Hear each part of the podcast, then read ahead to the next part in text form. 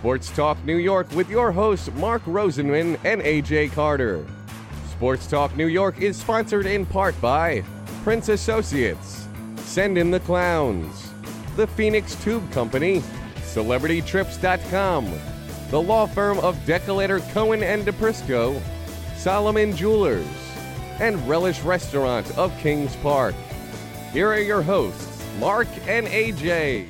Joining us now is a man who had a 17 year career in Major League Baseball. Throughout the 1980s and early 1990s, he was one of the most feared sluggers in the sport. Known for his mammoth home runs, his intimidating presence in the batter's box, he helped lead the New York Mets to World Series championship in 1986, the New York Yankees to three World Series championships in 96, 98, and 99. He was one of the most popular players during his career, was voted to the All Star game eight straight times from 1984 to 1991. His career was not without its downsides, as he he has suspended three times in Major League Baseball for substance abuse, leading to many narratives about his massive potential going unfulfilled. His latest book, Don't Give Up on Me, tells of his childhood abuse, anxiety, drug, and alcohol addiction and offers hope and a path to healing. It is a thrill to welcome the man who hit 293 home runs while wearing a New York uniform, both that of the Yankees and Mets, the one, the only Darryl Strawberry to WLAE Sports Talk New York. Welcome, Darryl. Hey, thanks, guys. Thanks for having me. It's our pleasure. Before we get into the book, let's talk a little bit about your career. You grew up in Los Angeles, where you played high school baseball for the Crenshaw High School Cougars, along with Chris Brown. But your childhood, which is pretty much at the root of the book, The Addiction, was not a happy one at all, as your home was not a safe haven for you and your brothers. Can you tell our audience a little bit about that? Well, yeah, of course. My father was an alcoholic, and you know, he kind of beat me and my brother Ronnie, and just said we'd never amount to nothing. And when I was 13 years old, he came home for the last time in one of his drunken rage and pulled out a shotgun and said he was going to kill the whole family. And, and me and my brothers went into action. My brother Ronnie grabbed the butcher knife, I grabbed the frying pan, and my brother Mike grabbed the bat. And we just kind of had told him to get out here and leave us alone. But my mom rushed us out of the house. And, you know, most people just saw me play baseball, there, but they don't know the brokenness was already there and, and the pain that I was in, which my pain would eventually lead me to my greatness, which my greatness would lead me to my destructive behavior in my life. Yeah, it's interesting because despite your mother's best efforts to mend and heal, the damage was already turn, done, and you turned to drugs and alcohol as a teenager. You're kicked out of four junior high schools. You know, it's interesting because we always talk about, you know, kids that are left on their own or kids that you know no one picks up on an issue. You're getting kicked out of four high schools. Uh, you know, at any point, did anyone say, "Look, we have an issue here. We have to intervene and help him out"? Well, my mother, my mother did. She tried to help us the best that she could. I mean, raising five kids by herself, and and she realized that her kids were scarred, you know, and they were really um, hurting, and she just didn't know where to turn. Um, of course, um, coaches started coming into my life when I started playing little league and stuff, and tried to help me and guide me. But uh, yeah, I was kicked out of four junior high schools. I was already troubled. I was smoking marijuana. I was drinking Colt 45 at the age of 14, 15 years old. Um, of course, most kids get on the marijuana maintenance and don't don't think that is ever going to affect them because everybody think, oh, marijuana won't affect you. But eventually, marijuana stopped working and it leads you to everything else. So um, I had trouble, and the uniform just covered up this, the scars um, because it allowed me to just be in that place where I can just feel good about myself playing baseball. So uh, I wasn't a bad person, you know, just had a lot of things that happened at such a, a young age, at early a young age. And I think most people don't realize that a young man needs his father. He needs a man in his life to uh, hug him, coach him, and let him know that he's all right. And um, the decisions you make up, those are those are very important things. And I missed a lot of that. My father never gave me a hug. My father never saw me play little league. He didn't show up until I was in high school, and he heard about me in high school uh, through the papers, and he called my brother, and he said, I started asking him questions about, is your brother really that good? And he said, yeah, he's pretty good. And I never had a relationship with him. You know, he would come to the game in high school and stand up on the hill and watch me from the hill, and really never came down to say anything, just watching me from a distance. You know, it's interesting because that's brought out in the book and some of the reasons why addiction happens. Um, but it's interesting because somehow, despite the drugs and alcohol, you excel at baseball and you're part of the 1979 Crenshaw High School baseball team, which is generally regarded as one of the best ever high school teams. Most of the team was drafted into professional baseball. You and Chris Brown would reunite as teammates on a National League All Star roster. The team's catcher, Carl Jones, had maybe, you know, was assumed to have maybe the best ability on that team, yet he never got a chance to prove it because because of California's three strikes laws, he's in Folsom prison until at least 2021 for three bur- burglaries. In the last incident, he didn't take anything, merely vandalized a, a Crenshaw High School classroom, but that was his third strike. You look at where your life is now, what you've accomplished, and what you're doing now and what you've overcome and how you're helping people heal. Have you ever taken a step back and think what would have happened if your life went in the direction of Carl's instead? Of course I do. I mean, I always think of, you know, broken, come from broken families, and you know, most inner city kids come from broken situations. Uh, we don't come from suburban homes. We don't have a luxury lifestyle, and everything's comfortable for us, and we're not privileged. Um, and we have to fight through. I always think about uh, a lot of guys that I played with, what what happened to their life, um, and they were all great players. I mean, that 79 team, we lost in the championship to Granada Hills, John Elway. I'm at Dodger Stadium and we were the best team in Southern California. Uh, scouts said that we were the best high school team that you ever saw. You know, because Chris Brown was our third baseman, Carl Jones was uh, the catcher. I was outfielder, and we had plenty more other players, the McNeely brothers and Cordy Diller. So you always wonder, you know, what could happen to young people like that who uh, are in high school and and, re- and really challenged, you know, to have a stability at home, which I didn't. Nick Hall probably didn't have in his home, and and he was such a great guy, great catcher, and unbelievable player. And Chris Brown was the best player on our team in high school, and he probably was the best player in, in the city. Um, but you know, it was just a struggle for all of us, you know, to uh, make waves in life to find out who we are. We tried to identify ourselves as a baseball player for so long, and that that's sports is only going to last for so long. You can only identify yourself for so long as a as a baseball player, and then you have to find life and find purpose of life. And you know, I was able to do that, you know, through the help of others, and my wife was a big part of my life, and um, I just was fortunate to be able to get out of those circumstances because I could have easily been in those circumstances just like Carl Jones or someone else. It's pretty wild that the third baseman from that team came in to pitch in relief to win that game, and that was John Elway. It's like uh, it's yeah. amazing, amazing, you know, team and amazing story you're drafted first overall by the Mets, 1980. All right. Um, your older brother Michael also selected in that draft, going to the Dodgers in the 31st round. But it's interesting that we're talking long before the era of social media. But I remember reading. Uh, this goes back to your days in Lynchburg. Um, that there might have been some issues concerning Darryl, sometimes coming late to the ballpark for practice and everything. And, you know, we talk about addiction and we talk about the world we live in now and where maybe a celebrity's caught because someone has a cell phone and, and sees what's going on. Uh, one, a, like two, two, sec- two, seconds walking out of a bar. Right, yeah. exactly. Like Things like yeah. that.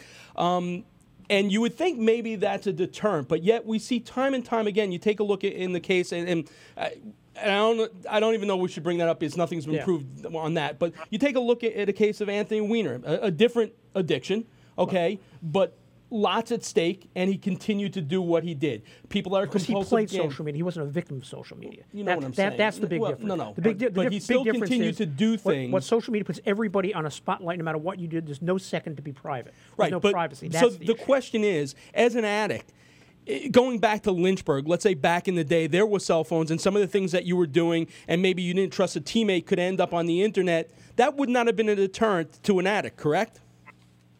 Uh, no, I mean, really, there was a lot of different problems, you know, for me in Lynchburg, and I came very close to quitting baseball. Right. Um, because I was playing there, and my manager, he he really uh, did a great great job with me to keep me focused, even in the midst of struggle, and, and even in the midst of being in the minors and smoking weed from time to time.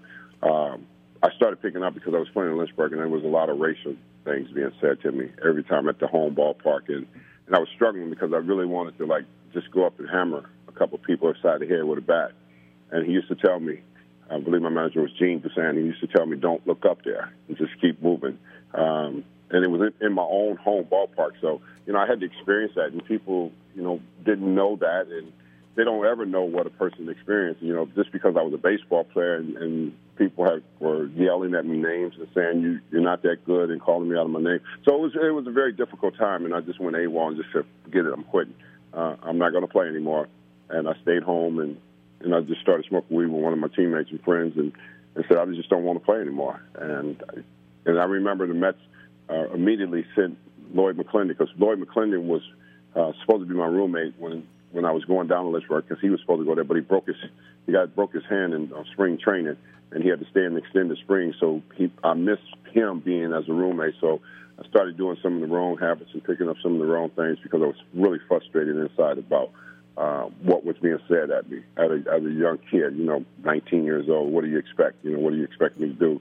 Uh, but I, I just really credit my manager, Gene. I really credit him um, in the way he hand, handled that situation for me despite whatever's going on off the field, on the field, your performance is it lives up to the hype. You progress up the Mets minor league system, reach the major leagues in 1983 as a 21 year old, crushing 26 home runs. Most of that, most of them of the mammoth proportion. I, I remember those moonshots well. 74 runs batted in, uh, hit 257. You're named National League Rookie of the Year.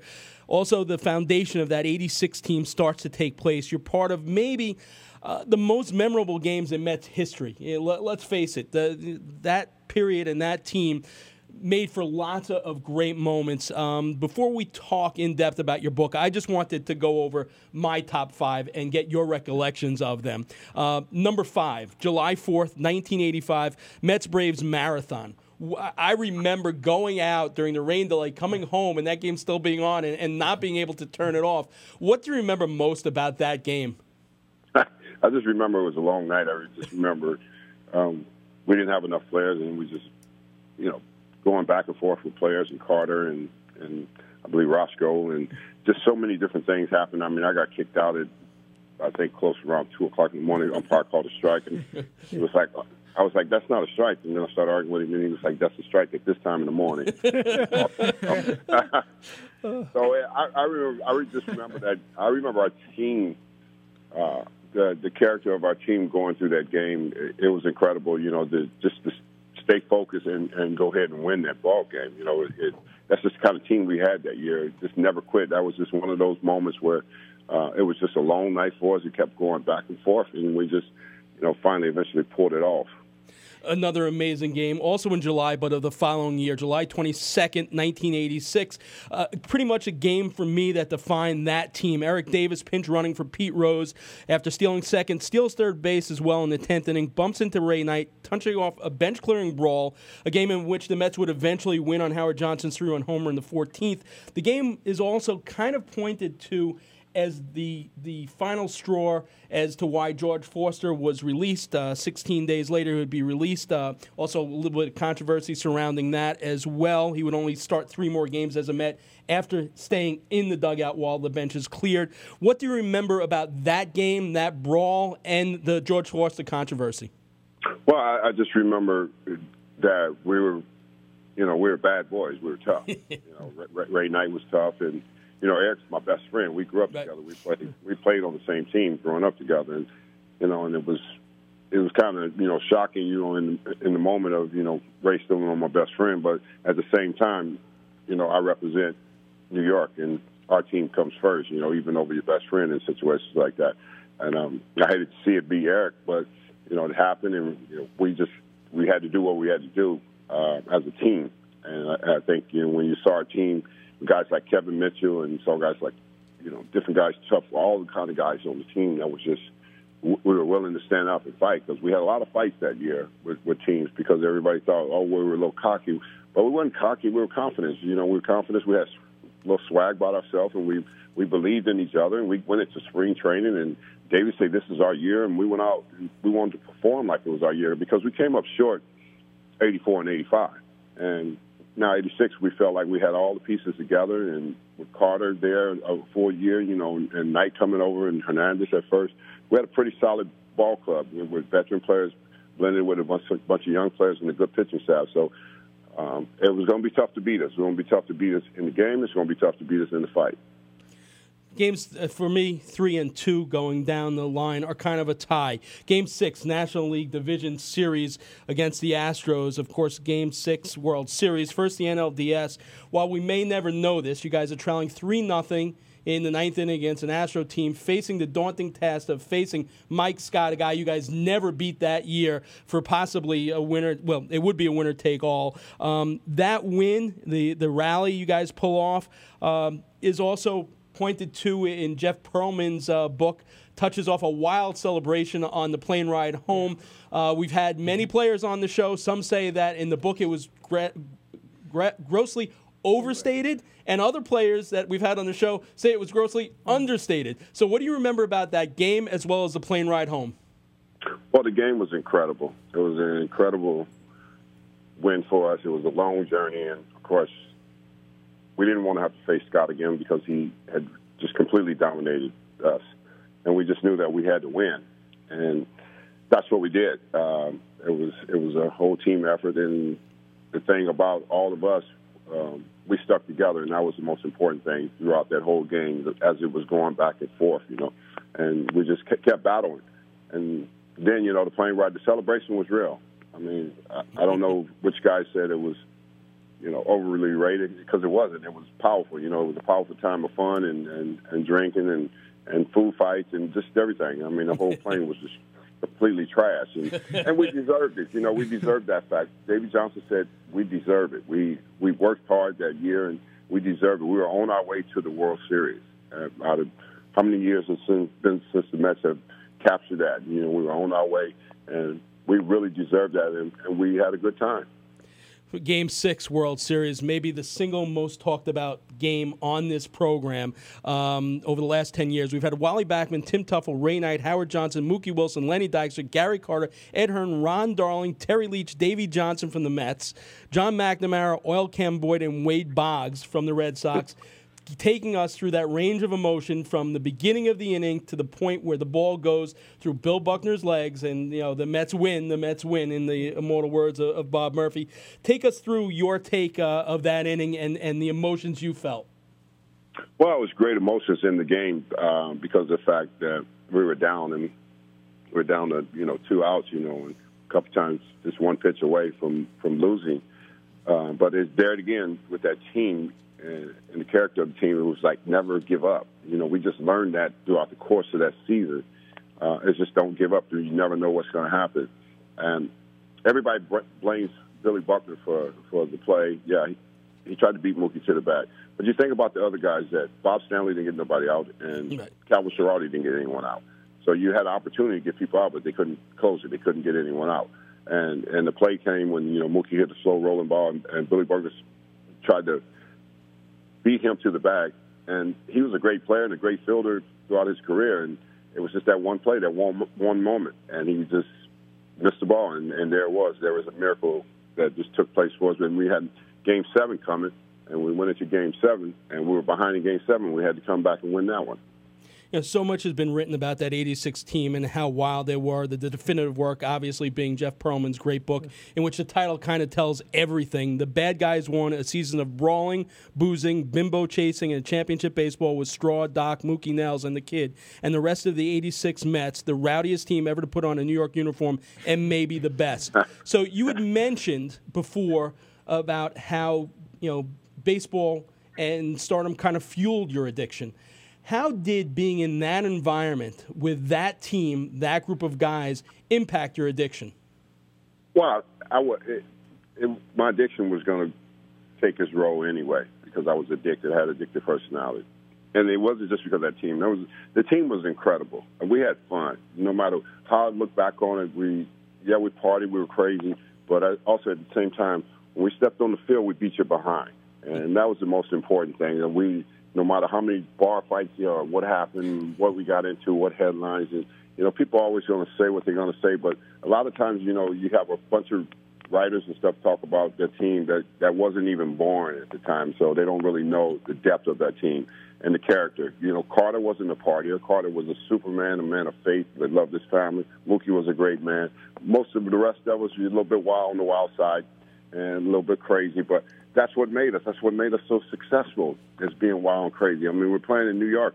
You, you, you're drawing 35, 40,000 a night to see this group of guys play. Uh, it was an incredible time for us. And, you know, the addiction part kicked in more because of my own personal lifestyle of drinking and drugging and getting addicted to amphetamines and all the things that I fell into. And that was because of the brokenness and the emptiness inside of myself. Uh, guys, I was a baseball player. I put on the uniform, I was a baseball player. That didn't make me a man. That just made me a baseball player putting the uniform on. I was never I was never taught by a man what a man's supposed to look like, how he's supposed to uh, act. And, and Gary Carter was the prime example of what a man is like, you know, how he's supposed to live. And I admired him for that. And when I looked at him, that's what a man was like. That's what I wanted. But I just wasn't capable of having that at the point of my career. I was so young and, and successful, and I was just being a baseball player. You know, it's hard to believe it's going to be 19 years this October 27th since your last major league at bat against John Smoltz in the 1999 World Series.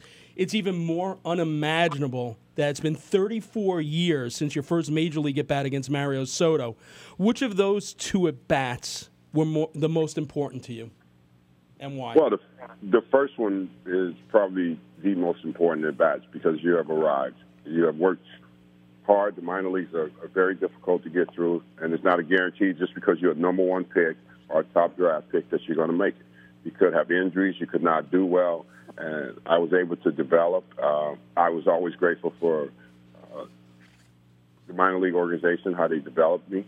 Uh, they, I was grateful for Frank Cashen because I know he didn't want me to come to the big leagues right away. He he just believed that me and Doc were too young to be in New York at the age of 21 and 19 and um, he just thought he didn't think of, he he was thinking more about would it hurt us as from a personal standpoint instead of a baseball standpoint. He knew we could play at that level, but it was New York City and the atmosphere will be get caught up in the atmosphere. And he was right about that. You know, we were young and, and, and that happened. You know, I got caught up in the atmosphere, but that you know, first at bat is always the most important than the last. You know, the fact that you started your career with the Mets ended with the Yankees is very interesting. And I have to tell you, Darryl, as a lifelong Met fan, your words this week, especially with the way this Met team has been playing this year was just like an additional dagger to the heart. Um, for those that might not have heard Darryl's comments on uh, the Sid uh, Rosenberg show this week, um, you said, and we've discussed this here with many of the 86 Mets. And in fact, Wally Backman even said that he felt that this current regime is jealous of the success they had. But you said the players on the 86 championship team we don't e- we don't even deal with the Mets. It's not Fred Wilpon. It's the new thing. I'd never go back. I'd rather stay with the Yankees than ever go back to the Mets. What exactly did you mean by that?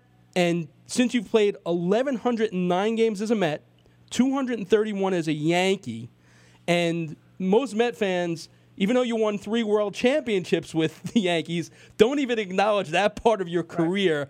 What would it take for you uh, or this Met organization to get you to retract that and say, yes, I am a Met? Oh! Listen, I am a Met. They don't ever fans don't ever forget that. I I I love the Mets fans. I will always be a Met. I'm a homegrown player. That that is nothing personal against anyone, fans or the new regime that's there. It's not saying you, it's nothing personal against none of them. You know, it's it's the personal things that happen. You know, to myself with with ownership um, that I've had to go through over the years, and I've never said anything about it, and I'm not going to say anything because I, I, I do have character, regardless of what anybody wants to think and say. They have done some things that were not good, and I, I don't want to expose them. You know, and if they ever expose me, then I can expose them about it, but I won't expose them about that because I'm a different person, and I was just, you know, I was just kind of just letting my point come clear that as long as that as long as that ownership is tied there, I, I don't have nothing to do with it. It, it has nothing to do with uh, the players. It has nothing to do with the fans. And I just need to make that clear. And people need to right. understand that. I have my right. You know, I have my rights for what happened with a lot of things behind the scene. And, and people don't know. You know, they play this goody goody two show role that they play in life. But I know I know the true things that they did that they have done to me in the personal and um, I just going to leave it at that. So what, what was the big difference, Darryl, between the way George Steinbrenner treated you and the way the Wilpons did? Well, he, he just treated you as you was a you was a person, not a piece of meat. Um, um, he didn't, you know, because when you treat people like that, well, you're done with us. Well, we don't really need you anymore. Um, so you reap what you sow. I mean, he treated you like you were family. You know, with the Yankees organization, it's just like, you know, you're, you're family. You're family to them. They don't they don't turn it back on you. They they, they welcome you back. You know, open arms and stuff like that. And you know, and I think that started because of what the boss was like, you know, with everybody. You know, every player that played around there was always welcome back. And I just really admired him for that, you know, because he was a person that he looked at the hopeless and he became a father figure to the hopeless of, of players.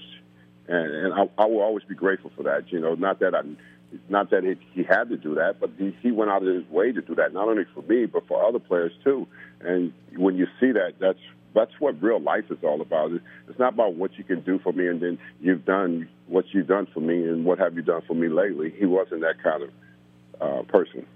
Let's talk about this very important book now, one in which you dedicate to all those who never gave up on me in hopes that this book will help others never give up on their loved ones who suffer from this terrible brain disease. Who were those people, uh, the most important for you, that never gave up on you? And for those people that are out there that are struggling with you know loved ones that have addictions, you know, a lot of times it, it, you know they try and they try and they try, and then finally they, they they can't try anymore because no matter what their efforts have, you know, things have always turned out the other way. How do you tell those people, look, still try? Yeah, well, you still love them regardless uh, because they're your loved ones, no matter what, and you don't you know people don't turn your back on you because you because you have addiction. See, addiction is is, is so powerful, and, and always have been and always will be. And most people don't realize nobody signed up to be an alcoholic. Nobody signed up to be a drug addict. Some kind of trauma, some kind of um, dysfunction, something's happened, some kind of brokenness is real. Lawlessness brings about brokenness. People are broken inside, so they try a, a drink or they try a drug and they get addicted.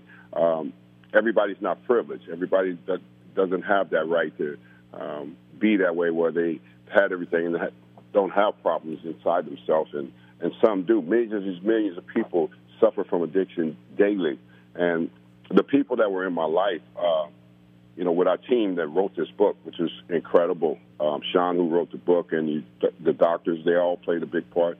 John Picciano, who is the Oglethorpe CEO and of, of Oglethorpe and Strawberry uh, Treatment Centers, and me and him and Ron Dock. Ron Dock, who used to work for the Yankees, he was a 16 years, 17 years with the Yankees. Um, drug counselor for the team to help young players. Uh, there's going to be a lot of players that drink and get addicted to alcohol and get addicted to drugs. It's just the way it is in sports. Uh, I don't know why, but it's always been. It's the same way in the Hollywood um, atmosphere. And, and there was my wife, who is my wife today, who's who I'm blessed with. You know, she was the one that uh, led me back to faith and, and pulled me out of pulled me out of drug houses and you know, it's people that help people, and we always got to remember that we're we're all people, you know, and we should never look at someone and point our finger at them and say they're a loser. You know, what makes you a winner? Who made you God? You know, and we need to get over ourselves and remember that God restores us. You know, God restores people for for the right reason. That's what happened to my wife. He restored her, and He used her to lead me back. So He rescued me, He redeemed me, and He restored me. And now I'm doing the same thing um, about addiction that's across America with all these young people dying and ODing and dying. Um, it is an epidemic. Um, it is a disease. It's a brain disease. Uh, opiates and heroin are killing all our kids, and people should never give up. Don't quit on nobody. Uh, just allow somebody that knows what they're talking about, that has a problem with addiction, that can help them. And those are the answers that I'm trying to give to people. That's what this book is about. This book is about educating you what addiction is about. When you read about it, read this book, you understand it with the doctor's opinion, what happens to people and what happens to people's brain and how they get addicted. Yeah, the book is fascinating because it kind of uses your life as the clinical study and, and goes through your feelings and how that impacts the brain and how the need for love. And that brings up an interesting point because over the, the 10 years of doing this show, AJ and, have, AJ and I have had many athletes that have fallen from grace due to various addictions, whether it be gambling, alcoholism, drugs. And a lot of them have found peace and recovery through finding God. Whatever religion you are, whatever religion you believe in, God's love is unconditional in every one of the faith. So how does that relate to when you say you know you're broken and you know that your father you know didn't give you that unconditional love how does and you're an ordained minister as well how does god's unconditional love play into the recovery process well it plays a major part in it when you start actually letting him heal you inside from your wounds um, because there's tremendous wounds inside of a person and if you never get healed see we all Mark, we all good, we all look good on the outside. You know, everybody looks good on the outside when they show up and say, "Oh, I'm you all ha- right." You haven't met AJ. Oh, no. AJ, okay. well, AJ, you Just- too. just wait. We all look good on the outside. it's, it's what we look like on the inside, and Well, that and we- AJ's got. So, yeah, and we all we all have some stuff to overcome. Like you said, it, it might not be drugs and alcohol. It could be food. It could be gambling. It could be sex. It could be porn. It could be all these things that lure you in and suck you in and pull you in, and it captivates your mind and it changes your mind. See, when when you take a drug or a drink, the first thing it's going to do to your mind is going to alter you, and anything that alters your mind is not going to allow you to be normal and that's what we deal with a lot. And uh, we have to understand the importance of, of what, what are we dealing with. If we never get educated uh, and allow God to come in and speak into your life, whatever religion you're in, your God, bring you peace within inside of yourself because your life matters. You're not a mistake. We've all have made mistakes. We've all had fallen short. None of us, none of us are better than next. Some of them, some people may put themselves on a pedestal and think they're better, but they're, they're they're sinners too, and they fall short. Every last one of them. And we always have to remember that God is the healer of all things, that He heals the heart of a person and He changes your mindset. And then you enter in. That's why it plays a big part in addiction. I think what has happened is we have taken God out of the schools and allowed our kids in that generation, the millennial kids, don't even know about faith. And that's what's separating them so much that because we're so they're so busy on internet, my uh, MySpace, his space, her space, whatever, Twitter, Instagram, you know, all that has captivated them and has lost them of who they are. Darryl, I have two questions for you for Mark gets back in before we let you go. One is, and segues nicely talking about faith. A couple of years ago, there was a story I read quoted you admiring Tim Tebow, largely because of his faith. So Tim Tebow has now gone from playing football to baseball. Not quite the level question as before. What is your advice and your feeling about Tim Tebow, to Tim Tebow as he tries to make it as a baseball player? I wish you know I wish him really nothing but the best. You know he's a he's a wonderful guy, a wonderful guy, a character. He's a prime example of that you can live a different way, and you can't you can't separate yourself from you know uh, the worldly things. And he's done that. He's done that throughout his college career and his professional career. And he's always been criticized about what he's not. But what people forget, fail to realize what he is, he is a man. He's not just a football player. He's not just a baseball player. You know, he's a man that, that grew up with some real character and about himself and some integrity about himself. And that's why you, I, you I admire anyone that can do that, that puts on a uniform. Because it's really hard to put on a uniform and not have an ego and, and thinking you all that in a bag of chips. And a lot of times, most of us do. But, I, you know, he hasn't done that. I've seen him, and you know, I just think he, you know, his faith is is real. It always has been. He's he's he walks it. He just don't talk about it, but he lives it, and that's what it's really all about. That's the way Gary Carter was. Gary Carter was the same way. He walked it, he lived it, and he just didn't talk about it. But he was an example of what faith is really like. The, the other question I wanted to ask you, know, some, some things you said earlier this week about Colin Kaepernick and the stand he took about not standing up for the national anthem and the reasons behind it and the the repercussions that the way that's affected him. Now, you said some statements and got a little criticism of Essence magazine people about it online. What's your feeling about Kaepernick and what he did, and basically the state he is now with being out of a job? Well, I mean, he has the right to do whatever he wants, and I understand. You know, I understand um, their right, and I just think professional sports is a window of time to play professional sports, and it's over. And when it's over, no one's really going to talk about you if you haven't if you haven't been successful. So you don't really want to get in, into politics about it and the political part of it because uh, you have you have a window of time to play and, and enjoy yourself with with the gift that you have. You know, and I, like I said, I, I'm not knocking him or any of them, but I understand. I just think what happens in the public perception, you know, they're going to punish you for it. I, I just the way that's just the way it is. You get punished for things sometimes that are un, unfair. Um, you know, he's probably a great guy. Some of the other guys are great guys, and they're making a stand. You know, I, I, I understand that. I know racial part, part of uh, going through in my baseball career and what I had to deal with. But, you know, I realized that one thing, it doesn't matter what anyone else has to say. I have to look at me and determine who I am, regardless of what, you know, what's going on and what are people saying about different people.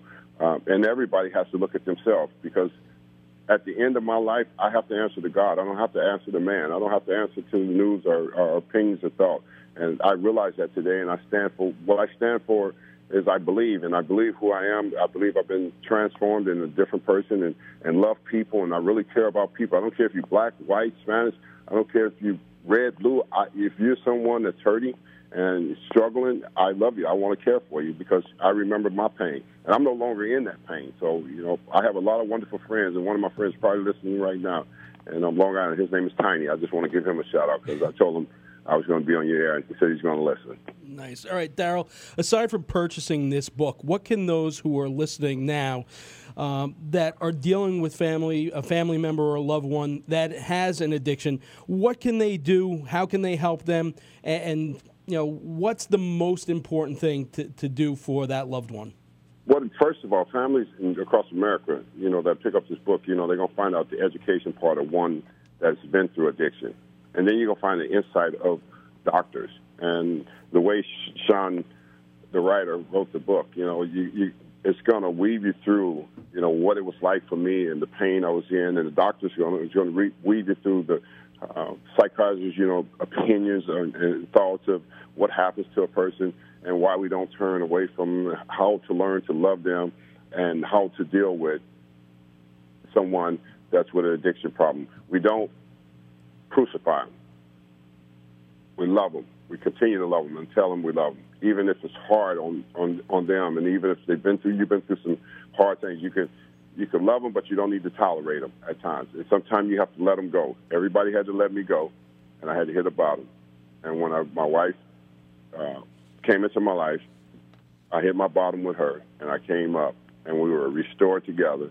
And we and we both do the same thing. We're both ministers, and we help people, and we care about people. We don't give up on anybody. We we love them right where they're at, and tell them that their life matters. Especially these young kids today, we have to listen to them. Don't talk over them we've learned that if you listen to them, all they want to do is talk, and they want to tell you, you know, what they've been through. Young girls, 18, 19 years old, who's OD two and three times, who's been raped, and uncles. See, people don't know the depth of what people go through. They just judge because they're using. And there's a reason why people are using. There's a reason why people are drinking alcohol and becomes alcohol and drug addicts because they're trying to drown themselves. They're trying to drown their feelings because they don't want to feel it. Where can people get a hold of this great book? They can go to Amazon.com. It's on there. Um, it's on there. Yeah, it's on there. And they can also go to our ministry page. Because I will be signing copies of it for my ministry page, strawberryministries.org. You know. We'll, we'll put a link to that as well. Darryl, thanks so much for your time tonight. Thanks for so many great moments on the diamond. And more importantly, thanks for the great work you're doing now to help people overcome addiction. We really appreciate it, the amount of time you spent with us tonight. All right. I appreciate you guys. Thanks for having me, guys. Thanks. No you got it. You. The great Darryl right. Strawberry.